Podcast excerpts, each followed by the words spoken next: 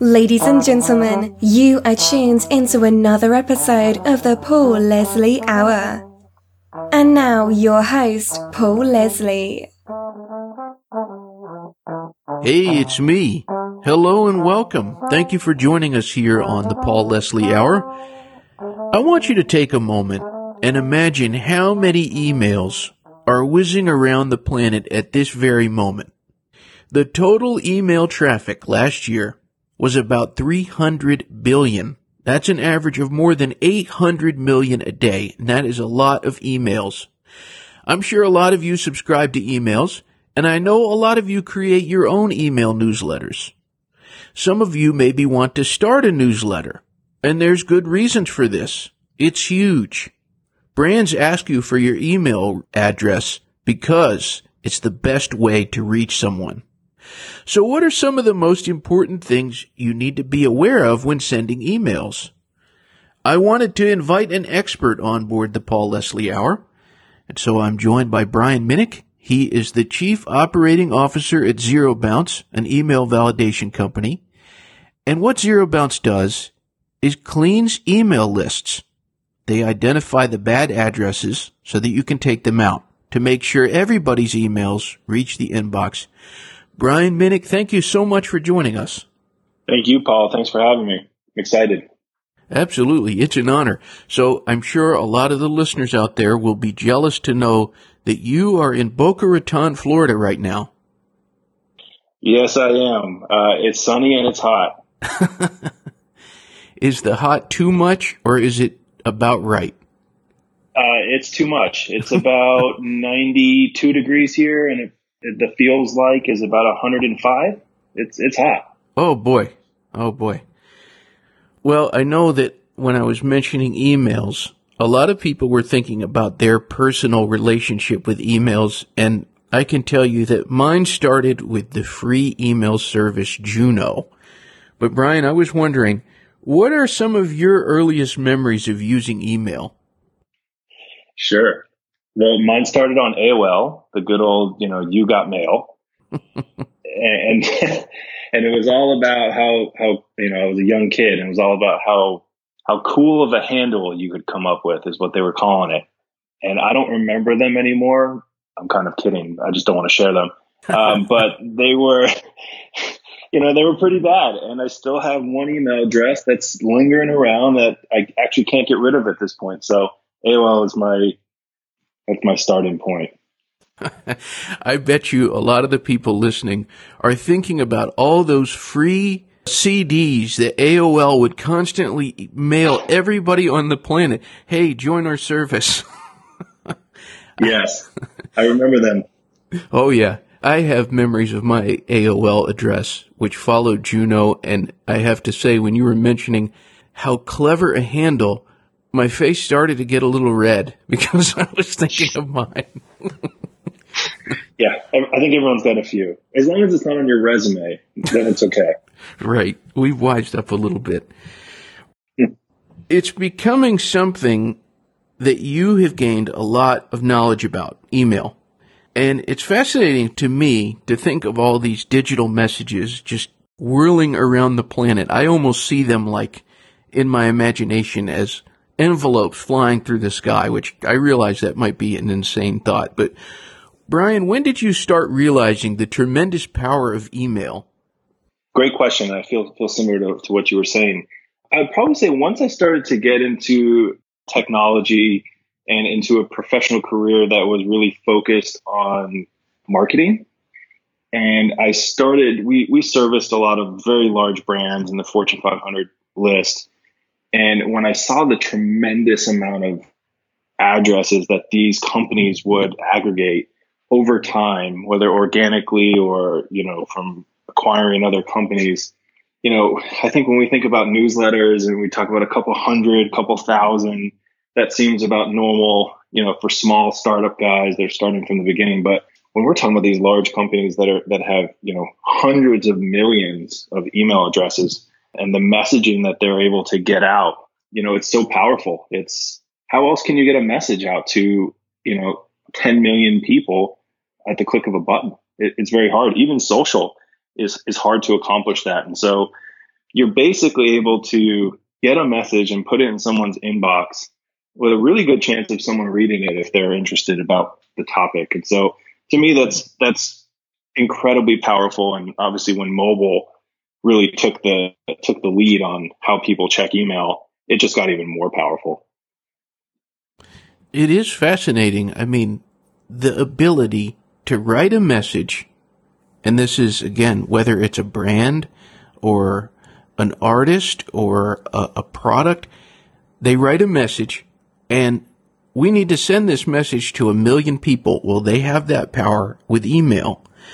And a lot of the people who listen to this show are fans of music or fans of entertainment, but then there are a lot of artists and a lot of people at record labels, publicists, and they all have email lists.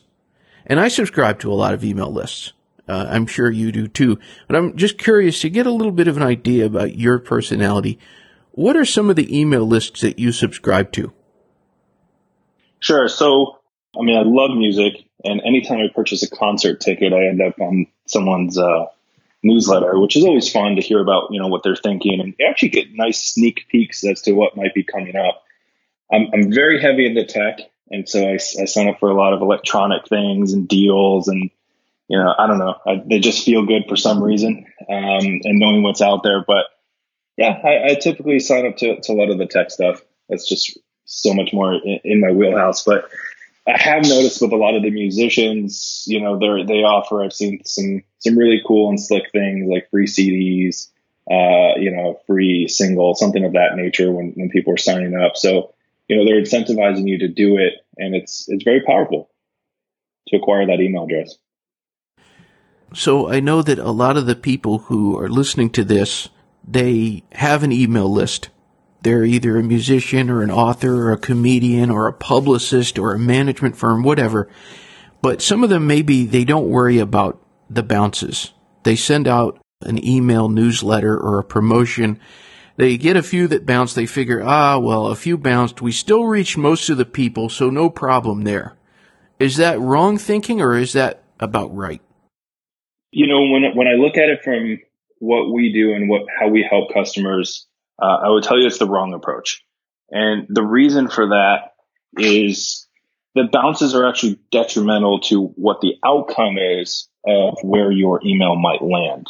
And so, you know, when you have a list, let's just use round numbers of, you know, 10,000 people and, you know, let's say 10%, 20% of those bounce, what it's actually telling the other 80% is that you don't really have a good reputation of sending email. And so, you know, we're, we're in a day of age where technology is way smarter than you think it is. And they're using other people's reactions and other people's behavior to dictate to the rest of their audience. So if you're sending to a lot of Gmails and those bounce, the other Gmails that are real contacts, that might end up in the spam folder because of those bounces. So it's really important actually. And depending upon the type of emails that you have, if they're, you know, Yahoo or AOLs, those last a little bit longer. But if you have any business emails, those are churning about 20 to 30% per year. And so it's, it's, it's really important. And, and quite honestly, even with, with COVID going around, you know, it could even be higher than that. And we're starting to see some increases. So it's, it's very important. And then I would turn around and ask the question, well, would you rather 8,000 people get your message into the inbox or would you rather 8,000 people get it into the spam folder? And so, you know, that's usually the teller is, is what's the outcome? And so if you're not getting good results from your email marketing, you should start asking why. So what do you suggest somebody does? They have an email list. They don't know about this concept of email validation what should they do? Sure. So the first thing that I would do is take a look at your own list. You know, take a minute, think about it. How did you get those emails? Were they, you know, opted into? Did people give you the email address? If so, that's great. Those are the best audiences. Secondly, did they confirm that email address with you? Meaning, did you have to send them a link and they clicked it and that's what put them on the newsletter? Or your list. That's very common nowadays because of bots and all these bad emails that are out there. So, you know, acquiring the list in a really healthy manner is, is a good way to start to look at what to do. You know, it's very common that people purchase their lists and, you know, that has a lot of negative effects to it, but you should still run it through a system like ours at ZeroBounce. And what you could do at, at literally no risk and no, no cost is to get a quick evaluation of what your list might look like by running a portion of it through us as a trial. And, and we offer that. So people can really start to understand. Uh, and then you look at the percentages. So, you know, if you upload a, a free list to our service and 15% comes back as invalid, you should run the whole list through. And it'll do two things actually. Number one, we'll save you money because you're storing that data somewhere and you're paying for that storage. So most of the providers that send email charge based on the number of records you have. So why do you want to pay for a record that actually doesn't even exist? Companies won't tell you that because that's how they make their money.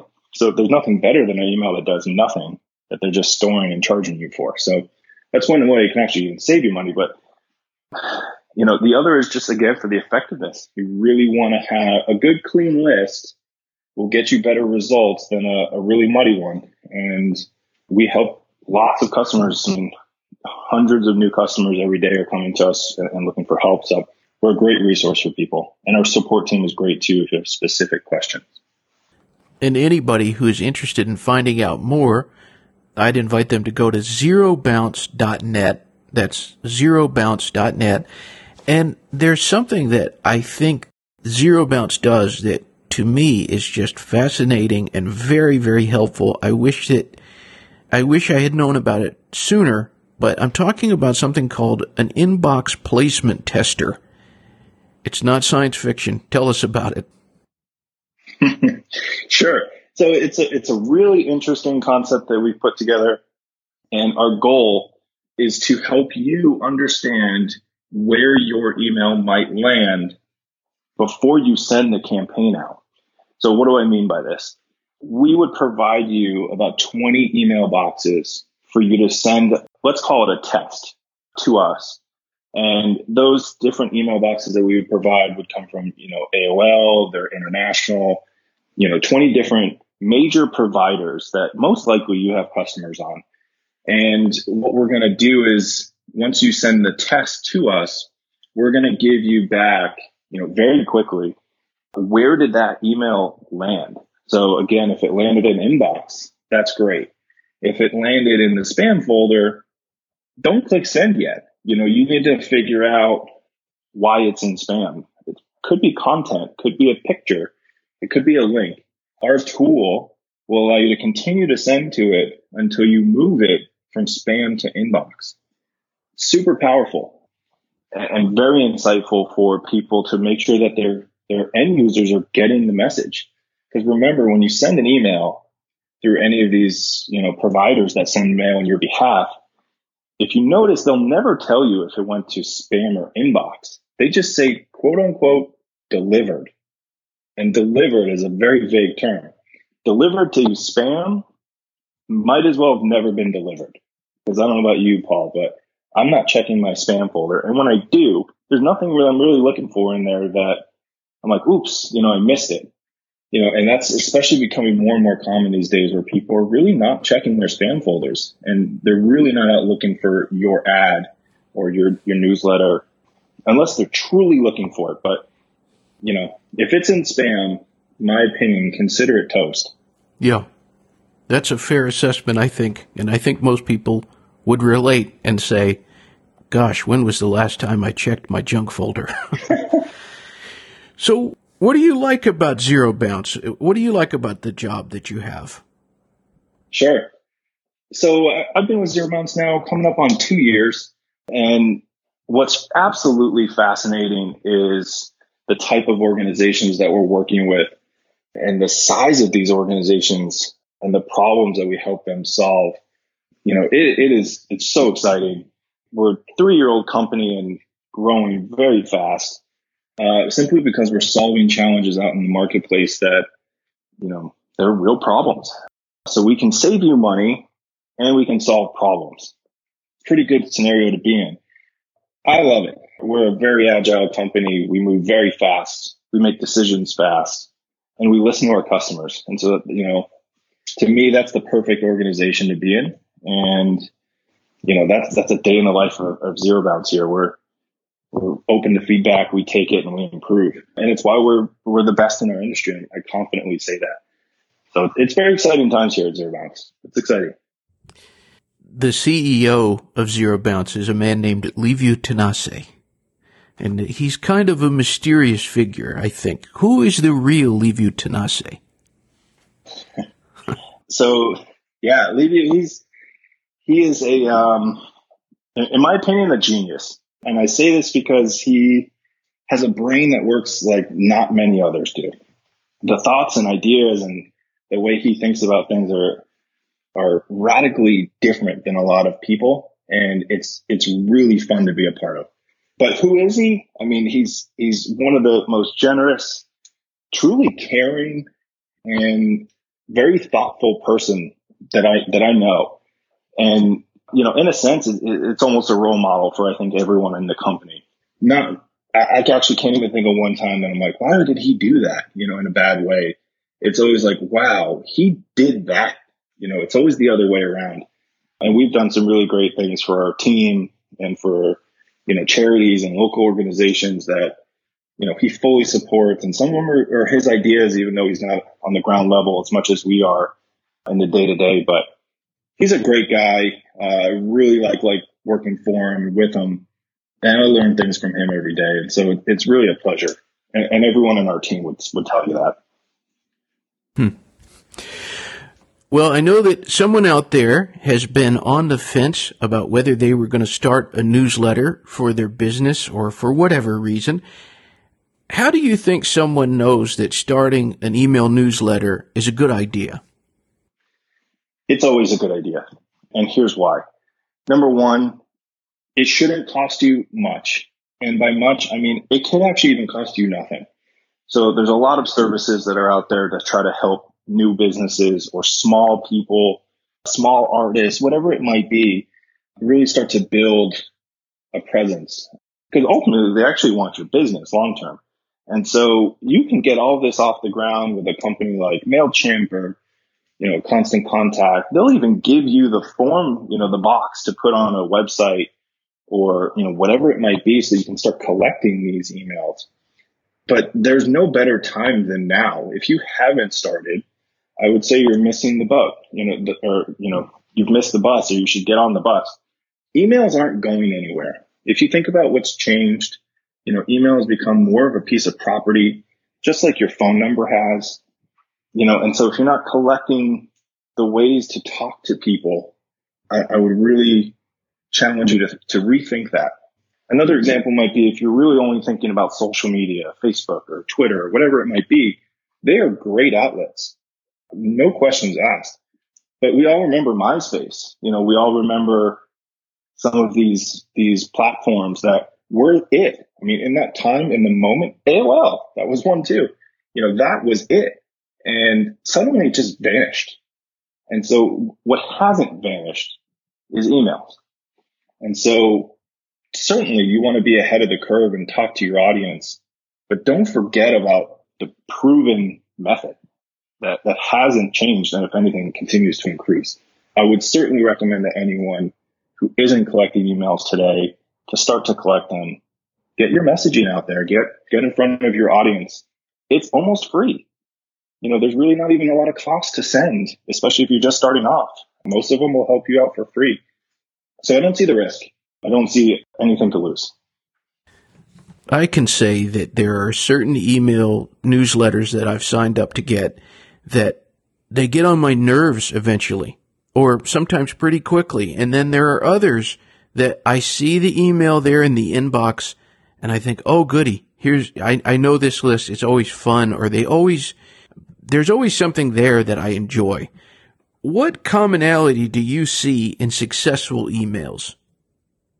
What I see is you, you either have to bring value or humor or, you know, people were so distracted. And so if you're just trying to throw an ad on, at somebody and say, buy this, buy that, I don't find those to be as successful. I feel once you add value and whatever that means for your audience in any manner, once you add value, then people trust you and think of you as a thought leader or think of you as the person that they look up to, you know, in whatever this, this particular channel is.